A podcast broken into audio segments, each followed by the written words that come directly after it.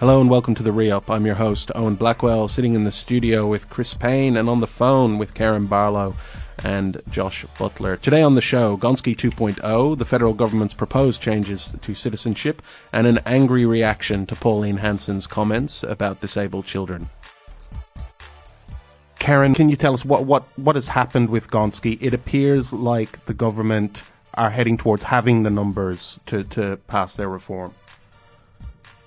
Well, as we understand it, they definitely have the numbers. They've had the signalling. We're just getting down to the nitty gritty, and uh, we've just got to get uh, possibly some amendments through uh, from various parties. But uh, essentially, uh, in principle, it is happening. It just has not happened yet. Uh, and uh, now we're getting word that the independent school sector is also urging the Senate to pass the package. So it really is only a matter of time. The Greens have been dealt out of this, haven't they? Questions really have to be answered within the Greens as to what's happened there. They set themselves up in this term of Parliament with the, the leader, Richard Di Natale, as being the party of compromise. And uh, it looked like that this was potentially the way it was going to go, even though that would have uh, really been unpalatable to a lot of Conservative members of government. But they've counted themselves out. There's been infighting. Um, they came too late to the party. Um, they made a decision, announced a decision way after the 10 votes had come in for the government. And uh, here we are. Uh, they've had to come back and say, "Well, no, we're not really going to part. We're not really going to support it." Uh, but we indicated that pretty much we're going to support it. Mixed messaging, terrible look and they're not really that party of compromise. They don't know really where they are. And it is a big problem, education, for them because the Greens have a lot of teachers as supporters, and the Education Union is right up against them over how this has been handled by the Greens. Karen, so we know that this is going to happen, and the question is when. And, you know, you might be listening to this and it has indeed passed. I should mention that. But as it stands today, uh, it looks like it's dragging on a little bit. There's been some mention of a, another Senate sleepover. Is that likely? Is Nick Xenophon getting his pajamas ready? Uh, I'm sure he's always got them in the office ready to go, ready for those photos as well. But um, that's a threat every time mm. we're hmm. coming to the end of a, of a sitting week, a sitting fortnight, and this one's extra special because this is coming up to the long winter break, that's six weeks. So it really would be lovely and tidy for the government to get this across the line.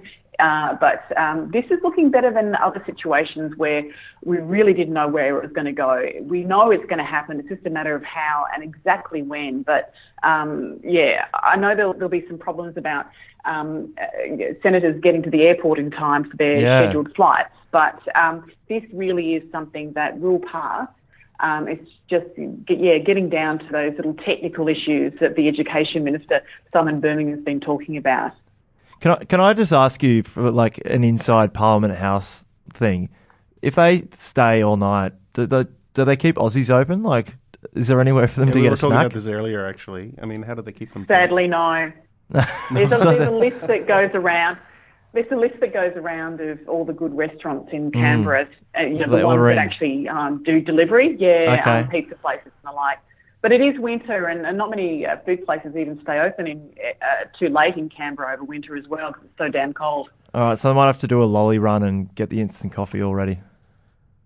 Absolutely. Josh, you've been keeping an eye on these uh, citizenship proposals. Um, it looks like there might be a bit more resistance to these proposals from Peter Dutton than there than Gonski. What what um, what what's happening there?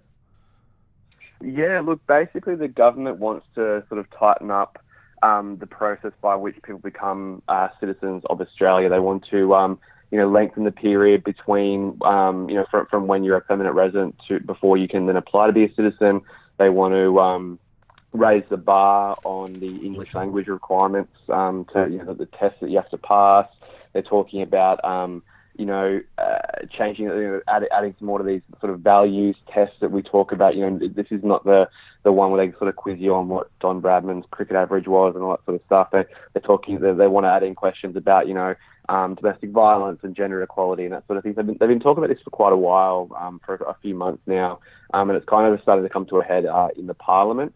Um, we're getting some more detail on what the legislation is going to look like, what the requirements are going to be, and all that sort of stuff. Um, Labor has been talking about, you know, uh, claiming that this would make it a basically university level of English that people would require um, to to to uh, to pass these English tests. Um, and it's kind of yesterday that there's a lot of sort of um, sort of very boring sort of nitty gritty detail and stuff. And but basically Peter Dutton's come out and said, look, it's not it's not nearly as hard as you know they're making it out. Um, we should be getting people who are you know we should be encouraging people to get a quite good level of English. I think he's talking about basically a conversational level of English, like you know, being able to go to a shop and order a, or order a meal, or you know, get something over the counter or something like that.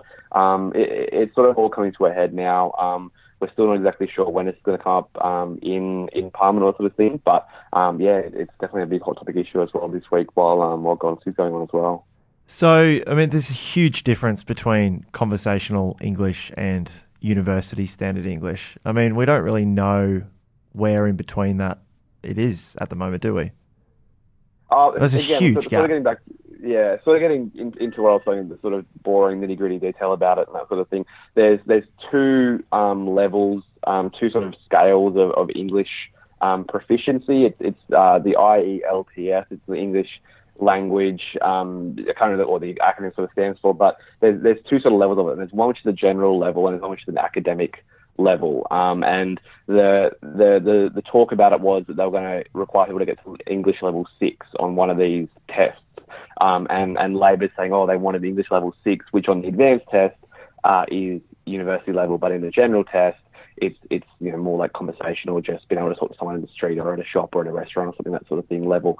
Um, so there's a bit of a confusion over which of these scales they're actually using. That's where that's where it comes back again to the sort of you know the, the detail of it and that sort of thing. But Labor's saying it's, they they want this academic test. The government's saying it's more this general test that we're we're actually looking for. Um, yeah, a lot of it is just really confusion at this stage. We're not really sure exactly what uh, is going to be wanted. I'm not sure exactly what's going to be included in these tests and you know what level people have to get to. Um, but yeah, that's that's the, that's the uh, confusion sort of going around now. We don't actually really know exactly what's going on, what's being required, what Yeah, they right. actually want.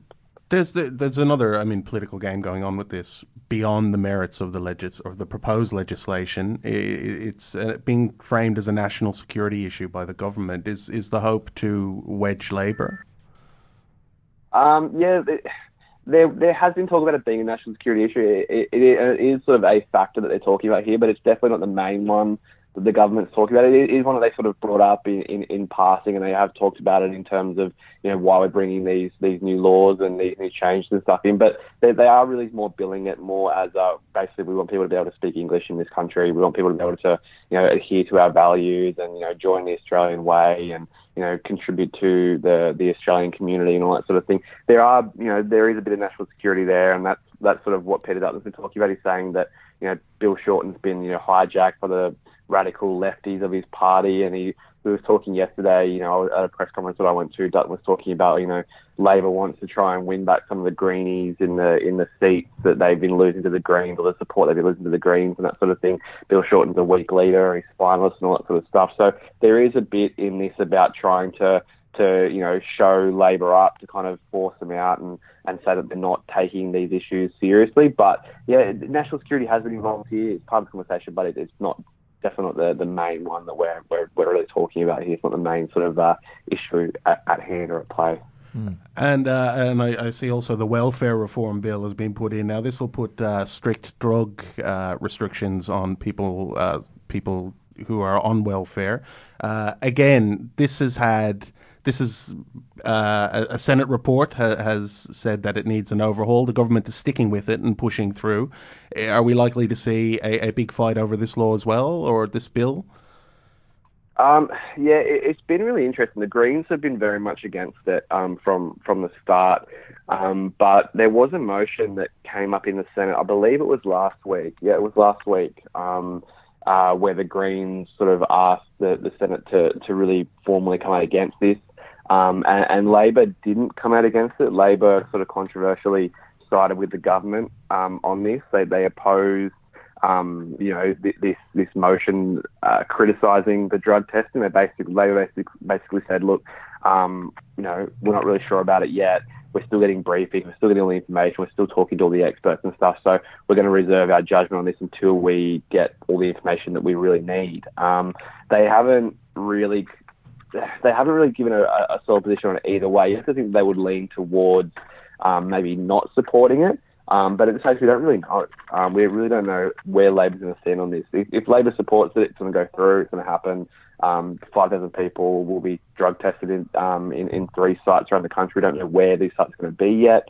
Um, but if Labor supports this, it's going to happen, people will be drug tested and people um, will have their, I guess, welfare benefits at risk if they do test positive to these three drugs they're being tested for, which is marijuana, uh, ecstasy, and methamphetamine. And what's the timeline for that, Josh? Is it a you know one strike policy? What what exactly are they proposing, and how tough does it look? Well, yeah, look, they've only just introduced legislation uh, today. It was announced in the May budget, um, and they've, they've uh, uh, introduced it into into the Parliament today. Um, we're still sort of going through it all, um, but one of the more interesting things that you know I'm, I'm covering today um, is it, it, basically says that if you test positive to even the very first drug test, um, that you'll be you you will be put on income management. Income management um, means that a certain percentage of your welfare payments are quarantined, um, mm-hmm. and that you can't spend that money on things like alcohol, um, tobacco, those sort of products. Um, I, I, is that like a cashless debit card? Is that where that comes in? Uh, they haven't called it that, but it, it does seem to be sort of in the ballpark of that cashless mm-hmm. debit card. Um, it doesn't mean that you won't be able to spend any of your money on alcohol and drugs, uh, alcohol and cigarettes. I mean, um, but a, a, certain percentage. It'll, it'll no, I'm, not, I'm trying to find out exactly what percentage that will be, and the government's still trying to work out what that percentage will be. But you will be placed under income management. It means that a certain percentage of your money, at least 50% of it, will be quarantined. You can't spend it on um, those, those sort of products. Well, judging by the reaction that that measure had around budget time, I doubt that's going to be a popular move either. Yeah, exactly. Yeah, it's um, well, well, you know, it'll it'll depend on where Labor sort of sits on it. You know, Labor might support it. Labor might say, look, we, we need to get people. You know, they, they might not want people who are on welfare to, to be using drugs and that sort of thing. I think you know, um, it, it, it also comes into what Labor does here. Um, Greens are against it. I think most of the crossbench is against it. Um, it'll come into what Labor does. Speaking of unpopular moves, we all heard Pauline Hanson's comments last night about uh, disabled and uh, disabled children and children with autism. There's been a huge, huge backlash to that today. Um, I believe today she, she, she was raised again in the Senate, and, and she she claimed to have been taken wildly out of context. I'll, I'll play a sample of, of uh, Senator Hanson, Hanson's comments. Because most of the time, the teacher spends so much time on them, they forget about the, the child who is reigning at the, you know, wants to go ahead and leaps and bounds in their education, but are held back by those because the teachers spend time with them. And I'm not denying them. If it was one of my children, I'd love all the time given to them to give them those opportunities. But is, is it at the loss of our other kids? What are we thinking here? Because we've talked a lot about Pauline Hanson's One Nation on this show. Uh, what, what, what, are the panel's thoughts? Well, uh, just to uh, maybe get Pauline Hanson's context in, because she says that she's been absolutely taken out of context. Mm-hmm. She said today in the Senate, uh, when she was trying to actually raise something else about halal certification, uh, it all turned into a bit of a fracas, and the Greens started raising her disability comments uh, Pauline Hanson really tried to say, look, this is what I tried to say, uh, mm. which was I believe that disabled children need the most assistance and help as any other child in the education system. And then she offered that she would debate pretty much anyone, anytime about it because she was then shut down because her time was uh, expired. But um, so that that's important to keep in mind. Um, she says that uh, all the reportage has been um, pretty much taken out of context, but uh, it was pretty uh, straight reporting as far mm. as I could see.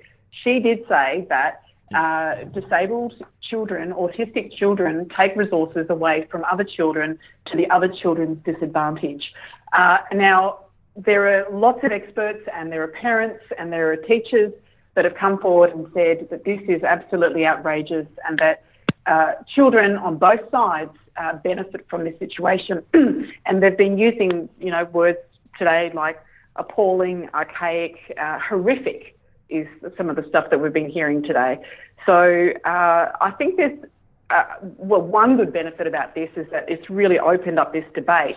But um, sometimes, uh, well, quite often, Pauline Hanson is just so black and white that she gets herself caught up in all these problems all the time, and quite often they're to do with health issues and and uh, issues to do with uh, welfare and social issues that um, she just gets completely done over with by herself. I mean, is she being taken out of context or is she backtracking? I mean, she is responsible for what she says in the Senate. Um, as you said, the reports were very straight and they just took her comments as they were. If she's unhappy with how that's being reported, then really the responsibility is on her to be more straightforward and say what she means. Yes, and the contradiction also is that people have come forward and actually said that they agree with her. So are they wrong about the context that have been reported because it's the only way they've seen it?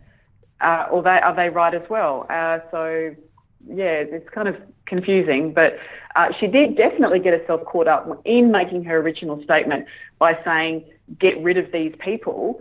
Uh, that needed clarification because these people apparently weren't the students themselves, but she was apparently referring to do gooders and people trying to help people who are disabled. So uh, it's very hard to take her seriously from what she originally said when she definitely needed clarification.